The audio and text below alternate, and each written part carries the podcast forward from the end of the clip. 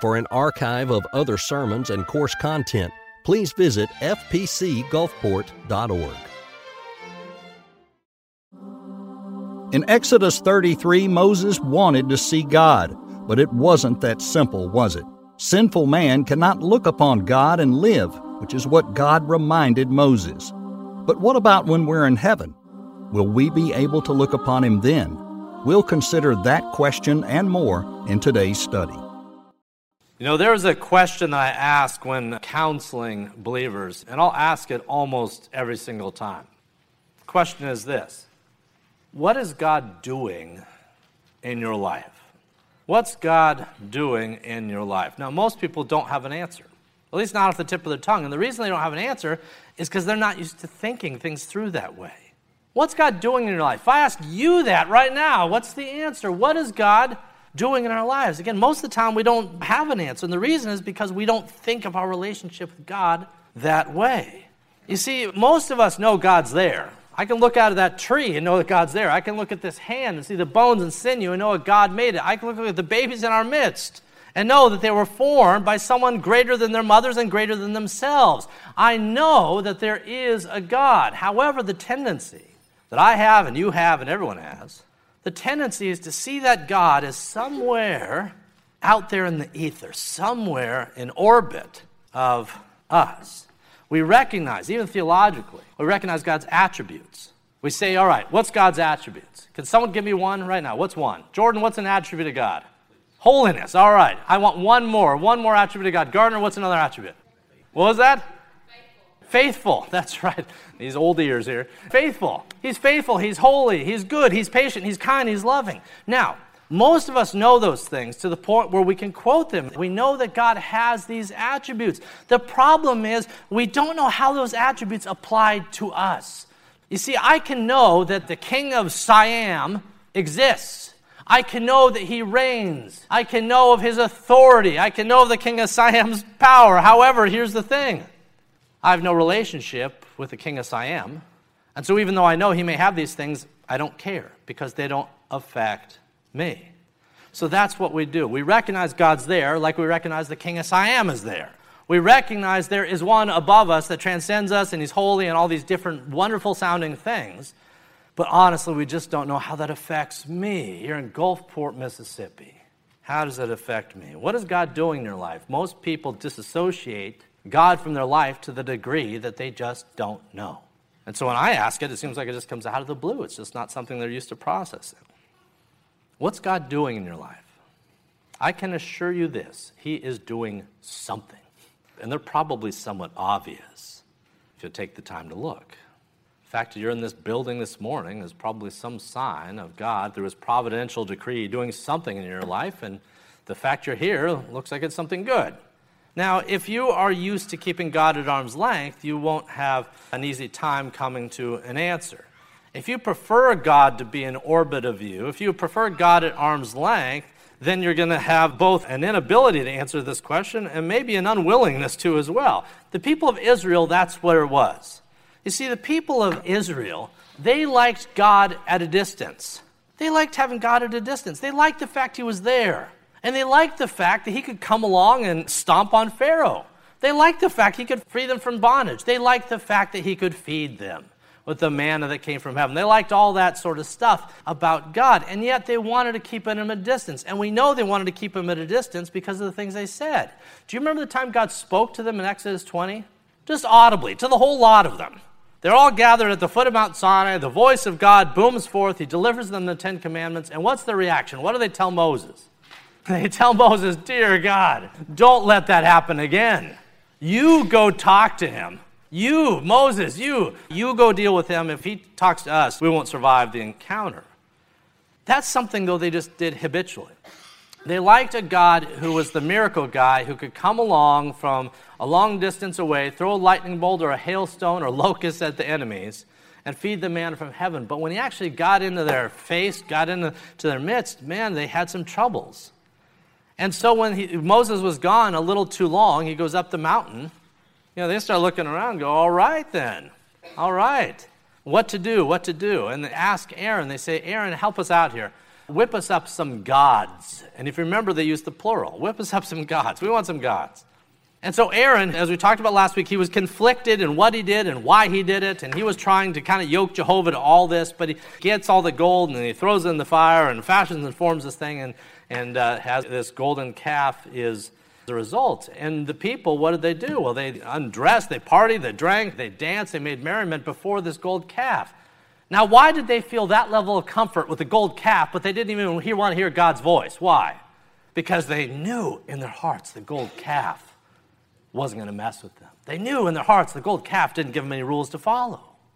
They knew in their hearts the gold calf would not exercise one ounce of authority over how they chose to live their lives. And guess what God they wanted? The gold calf. And that's what idols are. It's man whittling up on his own accord something that he then worships and bows down to five minutes later.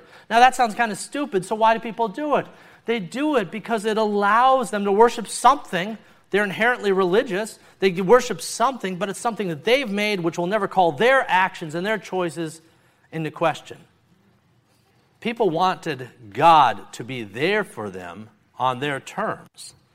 With that said, the relationship that they had was to keep God at a distance, but Moses was different. Moses was different. What we see in today's text as we get into it is we're going to see that God's relationship with Moses was one where God spoke to Moses as a friend, face to face in the context that they were together. Now, why was Moses worthy of this? Well, no one's worthy of this, but why did God choose to do this with Moses? Well, because Moses habitually, continually sought out God. Scripture tells something that applied to them and it applies to us, because it's also in the book of James. It says this If you draw near to God, God will draw near to you. Moses drew near to God. Moses wasn't one of those people that wanted God at arm's length, that wanted him in orbit, wanted God in his box, wanted God on the shelf. And every now and then, like a genie on an emergency, break glass and he comes out and saves you. Moses didn't want that. Moses wanted to know God. He even wanted to see God's face. He wanted to know God, and God rewards that. God rewards it when you seek Him.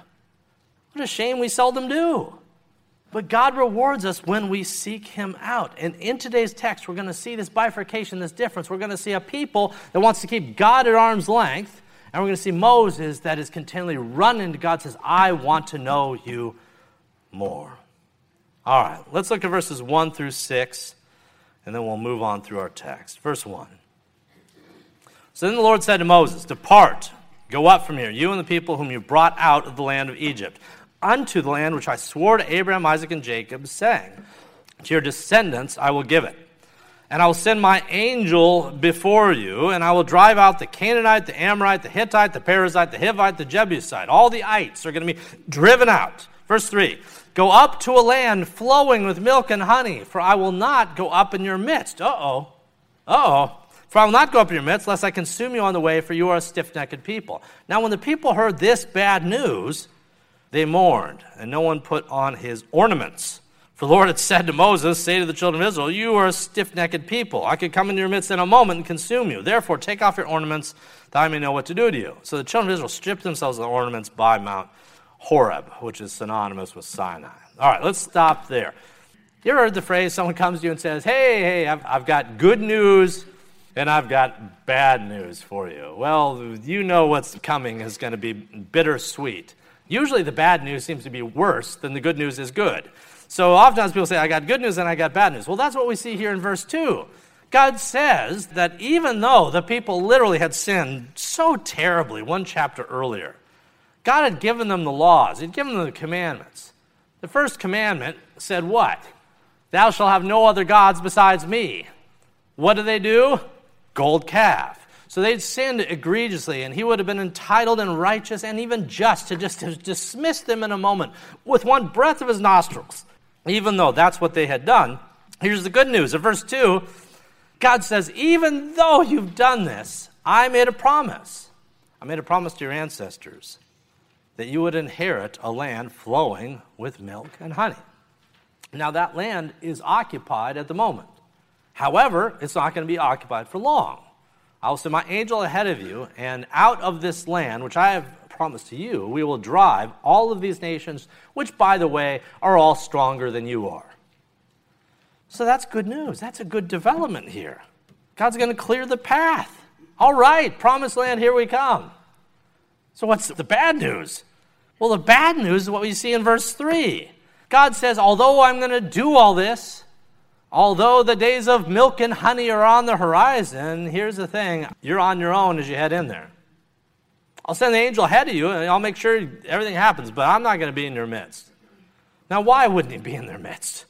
Why wouldn't God be with him? Why did he say this at this time? Well, here's the thing isn't that what they kept telling him that they wanted? You see, through their actions and choices, not only this generation, but almost every other page in the Old Testament, you see God's people routinely kind of telling God that they really don't want Him. Why do you think they kept all the high places in Israel? Why do you think all the idols continually filled the landscape? Why did that happen? Well, it's because the people continually fell into this mantra of saying, you know, we don't really want a God who has true oversight and accountability over us. Gold calf, gold this, fish god, bull god, ox god, whatever. God knew their hearts. And this would be a source of unending frustration, although God is unendingly patient, but tremendous frustration. And, and, here he tells him, he says, You know, you want to keep me at arm's length? Well, guess what? You got it. You guys will go ahead, I'll even clear the road, but I'm not going with you. They wanted a gold calf more than him, and that resonated with him. And so he responded. He responded. He wasn't going to be used and abused by these people en route. Now, when the people heard this, what we saw in these first six verses is the people recognized, uh oh, uh oh. So they mourned and they took off their ornaments. All right, let's see what verses 7 through 11 say happened next. Verse 7.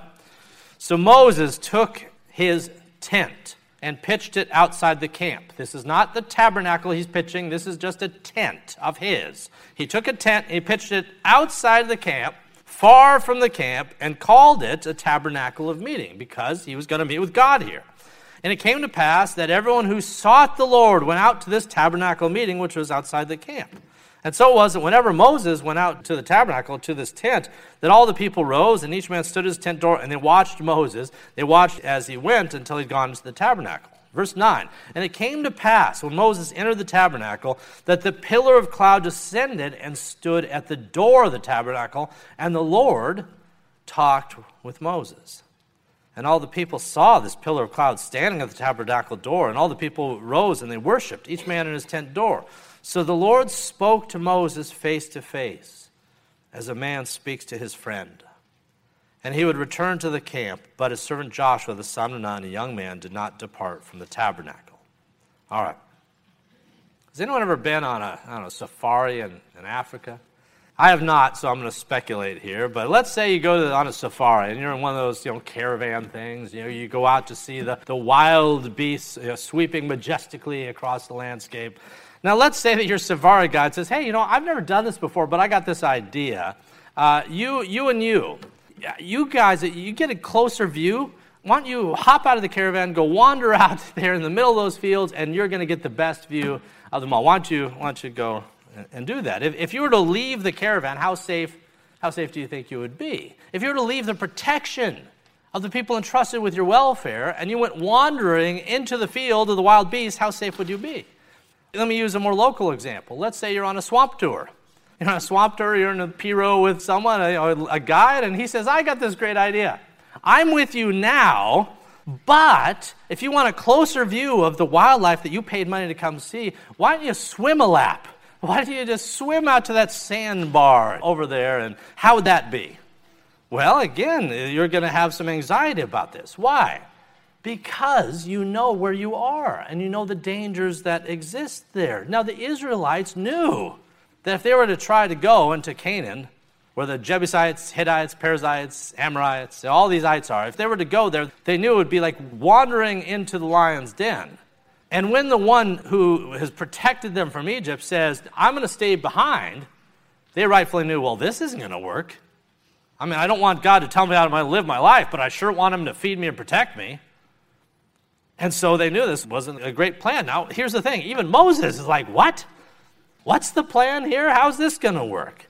And so in verse 7, he knows he needs to go and talk to God about this matter. And so he takes his tent and he goes and he sets it up far from the camp. God, don't lot me in with these guys over here.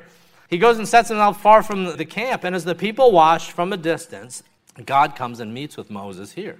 Verse 9 says, This pillar cloud descends, at which point God met with Moses face to face. And again, God gave Moses this great privilege this great privilege uh, because Moses habitually, consistently throughout his walk sought out God. It was second nature for Moses to live his life abiding in the word, will, and presence of his Creator. And so God meets with him here in these verses. All right, let's see, let's see what uh, Moses asked God then. Moses now meeting with God. Let's see, what does he tell God after God has now said, I'm not going to be with the people as they go? Let's look at verses 12 through 17. Then Moses said to the Lord, You say to me, Bring up this people, but you've not let me know whom you will send with me. Yet you've said, I know you by name, and you found grace in my sight. Now, therefore, I pray, if I have found grace in your sight, show me now your way, that I may know you and that I may find grace in your sight. And consider that this nation is your people. Moses intercedes for them. Again, Moses is a type of Christ who is the great intercessor for all sinners. Well, God regularly put Moses' intercession to the test and put him in a position where he had to intercede, and that's what's going on here. And Moses comes through. These people have disliked God, but they've hated Moses even worse. They've tried to kill him on numerous occasions. Read scripture and you'll see that the people regularly just loathed Moses. Right now, they honor him in present day Jewish orthodoxy. His own contemporaries did not honor him. But even Moses, though they talked badly about him, though they criticized him, though they accused him of leading him out in the wilderness to die of hunger or what have you, though they were always on his back, with that said, he says, Hey, these are still your people, God. He intercedes for them there in verse 13. And then verse 14, God responds. God said, My presence will go with and I will give you rest. Then he said to him, If your presence does not go with us, do not bring this up from here. For then how will it be known that your people and I have found grace in your sight, except you go with us? So we shall be separate, your people and I, from all the people who are upon the face of the earth. And so the Lord said to Moses, I will do the thing that you have spoken for you have found grace in my sight, and I know you by name. All right, what's going on here? Well, let me stop and submit this to you. What's going on here is a microcosm of what you've done with God numerous times over the course of your walk. You've brought God your questions, and you've brought God your doubts and your anxieties and your fears, and you've laid them before you. And God hears. And if you look back at your past, you see God responds. Well, in this case, verses 12 through 17, even Moses didn't know all of what God was doing. Even Moses didn't know the whole playbook. And so he goes to God, as is good and wise, and says, God, I'm, I'm confused here how this is supposed to work out.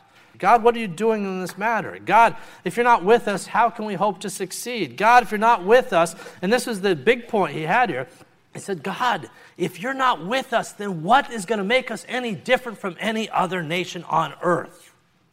God, if you are not with us, then what truly will separate us from the Canaanites? What made the people holy was that they were set apart, called out by God. But the stamp of that holiness was his own presence in their midst. And Moses said, The very thing we need most is what you just told us you're not going to do. And I don't get it. I don't get it. Remember your people. God, remember your people. And remember that the witness to this whole world around us is the fact you're with us. If you're not with us, we can't do it, and I don't want to take another step. It's kind of bold what Moses is saying here, but it warmed the heart of God because Moses had two things right. He had the glory of God in view and the welfare of the people. Do you see that? Moses had the glory of God in view. He says, God, if you're not with us, if you're not with us, how is the nations going to even know of your power? If you're not protecting us and preserving us, if you go with us, then the whole world will know as we go in, as Jericho falls, as all this happens, the world will know there's a God in heaven. They'll know of the God of Abraham, Isaac, and Jacob.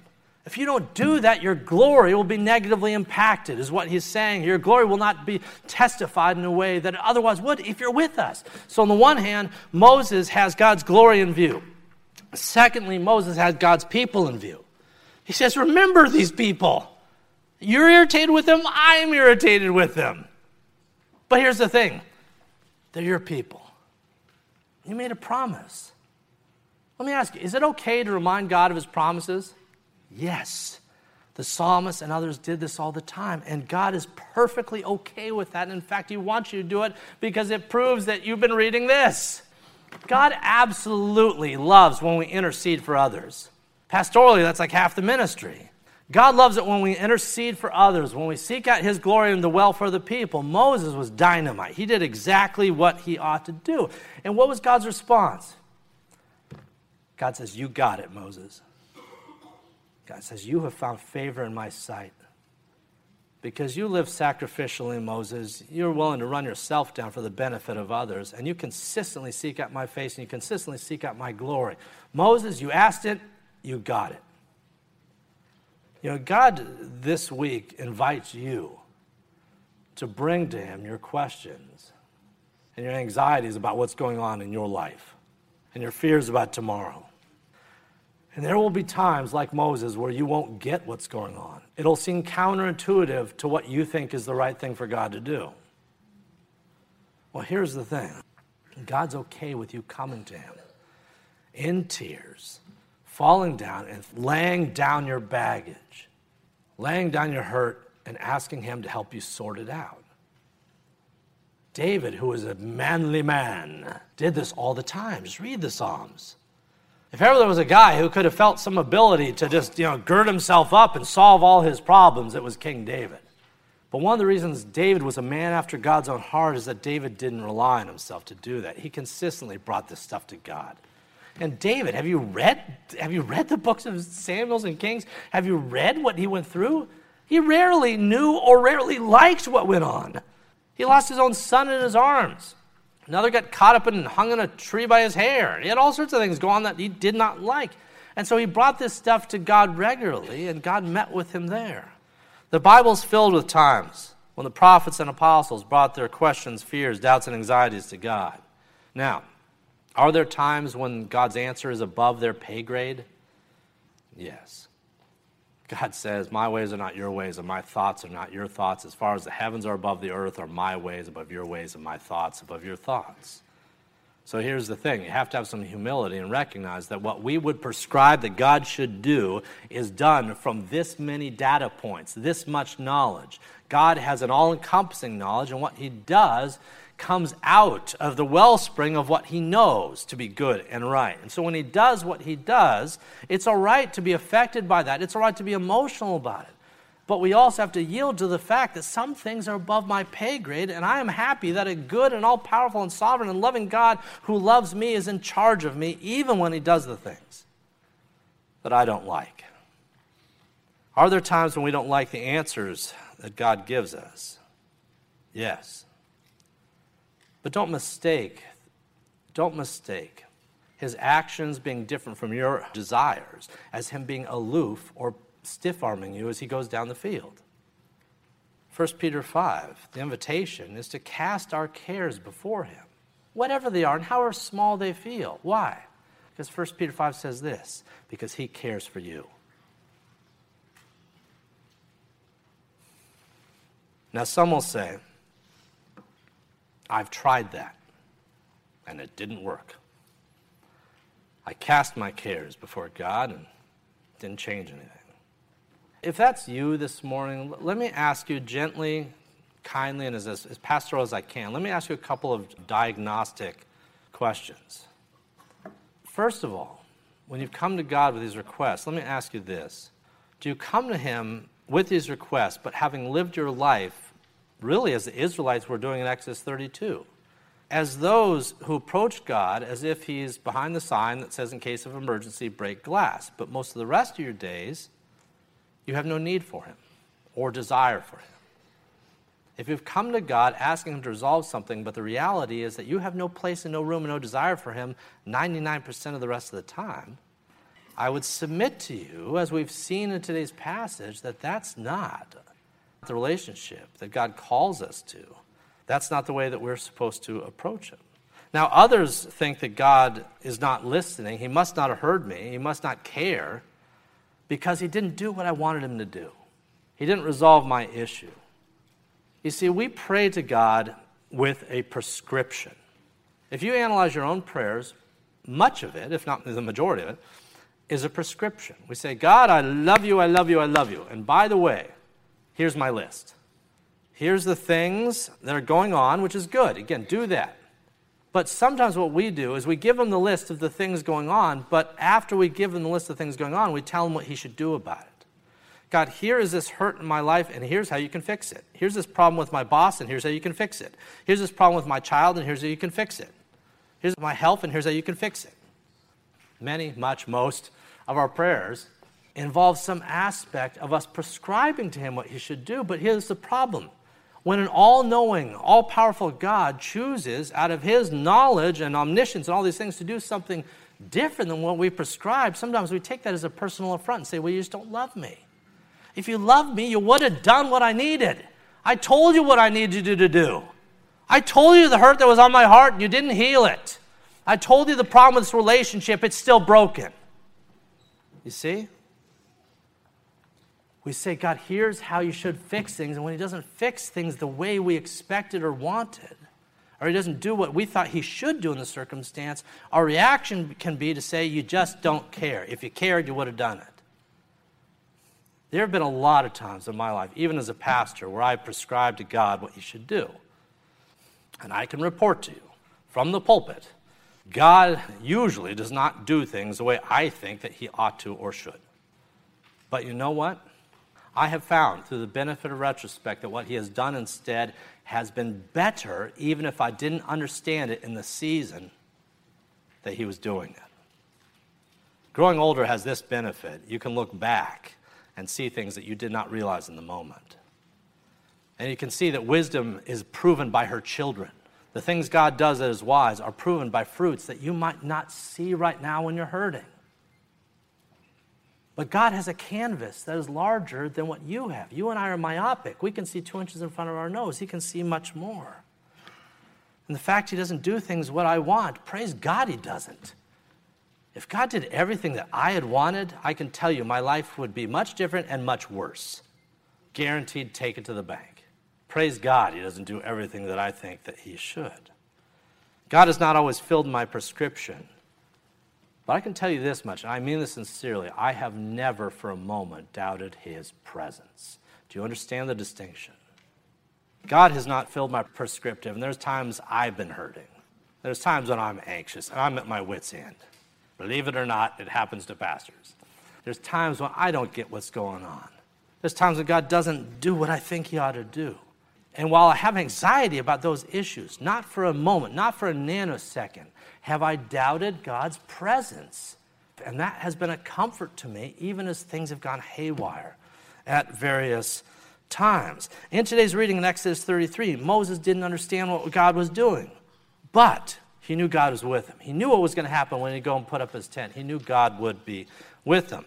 If you're going through a dark valley right now, if you're going through a dark valley, the spiritual topography might not change for you tomorrow.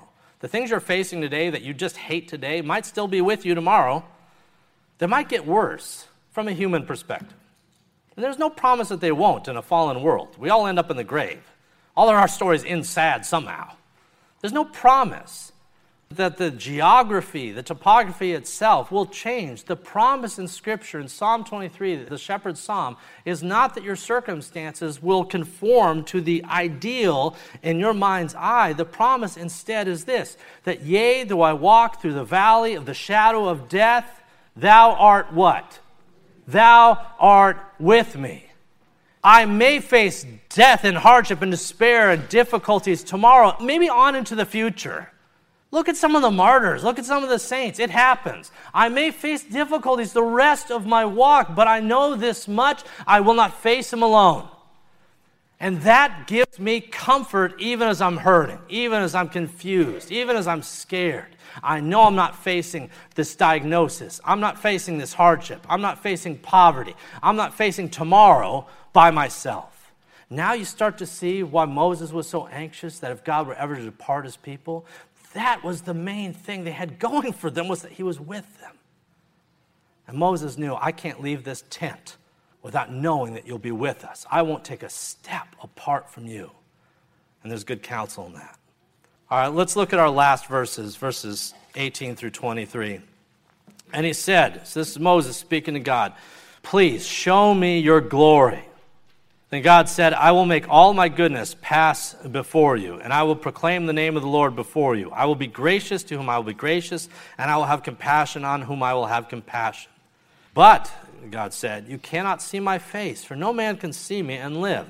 And the Lord said, Here's a place by me. You shall stand on the rock. And so it shall be when my glory passes by that I will put you in the cleft of the rock, and I will cover you with my hand while I pass by.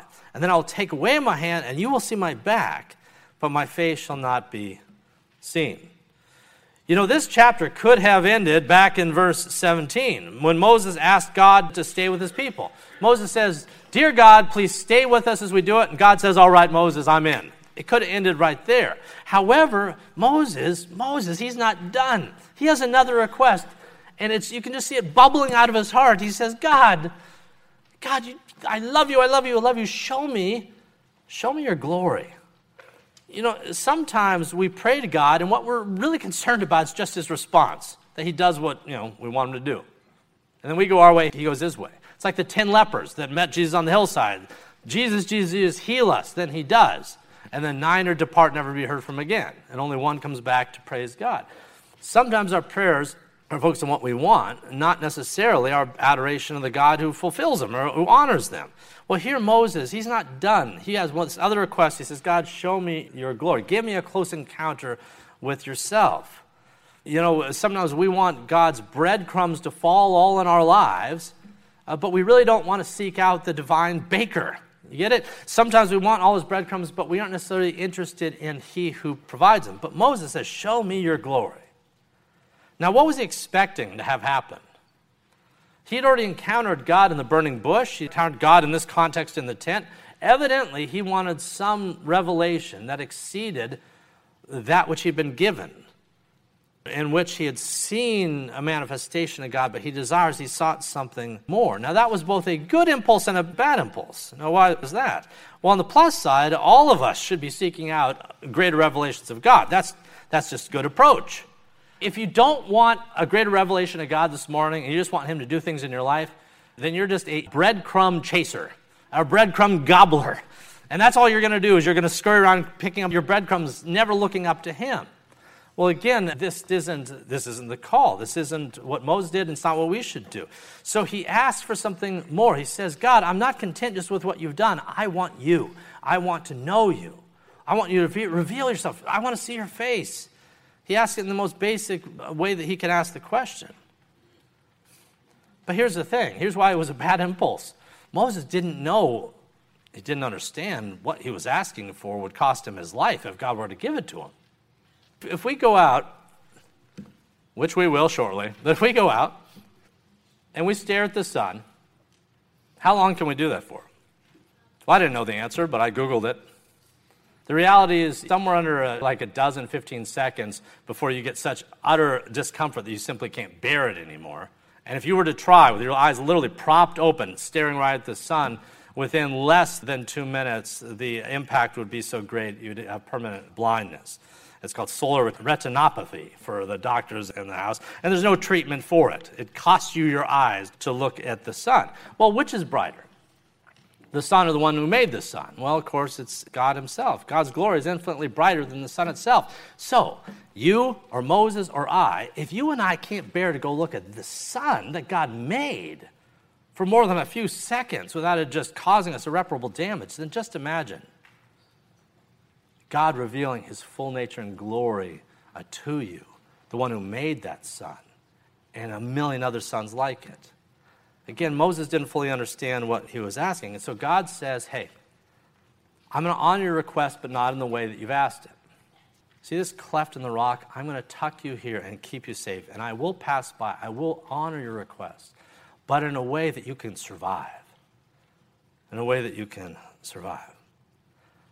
And here's the thing even though that request was a passing moment of the backside of God, even though it was like that, do you know the impact it had on Moses? Well, do you remember what happened when he came back down the mountain? His face was shining with a radiance just from that moment. The glory of God's not a trivial, not a, a trivial thing. Now, let me ask you this final question as, as we close here tonight. What's, uh, what about in heaven? When you and I get to heaven, are you going to be able to look at God? What do you think? You can be able to look at, at God. Is, is he going to have to, in heaven, hide you in the cleft of the rock while he runs on past and you get a fleeting look? Is that the way it's going to be in heaven? Well, no, of course not. So here's the verses as we close. Matthew 5 8 says this Blessed are the pure in heart, for they shall see God. Revelation 22 3, which talks about that side of glory. In heaven there shall be no more curse, but the throne of God and the Lamb shall be in it, and his servants shall serve them. They shall see his face, and his name shall be on their foreheads. 1 Corinthians 3, the Apostle Paul. For now, right now, here now, we see in a mirror dimly, but then we will see face to face. This morning, you and I are sinners impacted by sin. Every part of us is tainted by Adam's fall. You and I are sinners, and because that, we can only see through the glass darkly. But it won't always be that way. It won't always be that way. In God's time, the promise of this passage and others like it is this In God's time, the rock of ages, in whom we are now safely hidden and saved, will welcome us into his eternal presence. And you know what? At that point, you're not just going to be able to look at his face, but you're going to be able to hold him in your arms and he you. And he will wipe away the tears that we're crying now. That day awaits. It's a good day. It's just on the horizon. Come, Lord Jesus. Let's pray. Join Dr. Toby Holt and Dr. Dominic Aquila for a tour of Israel in February of 2024. For more information, visit fpcgulfport.org.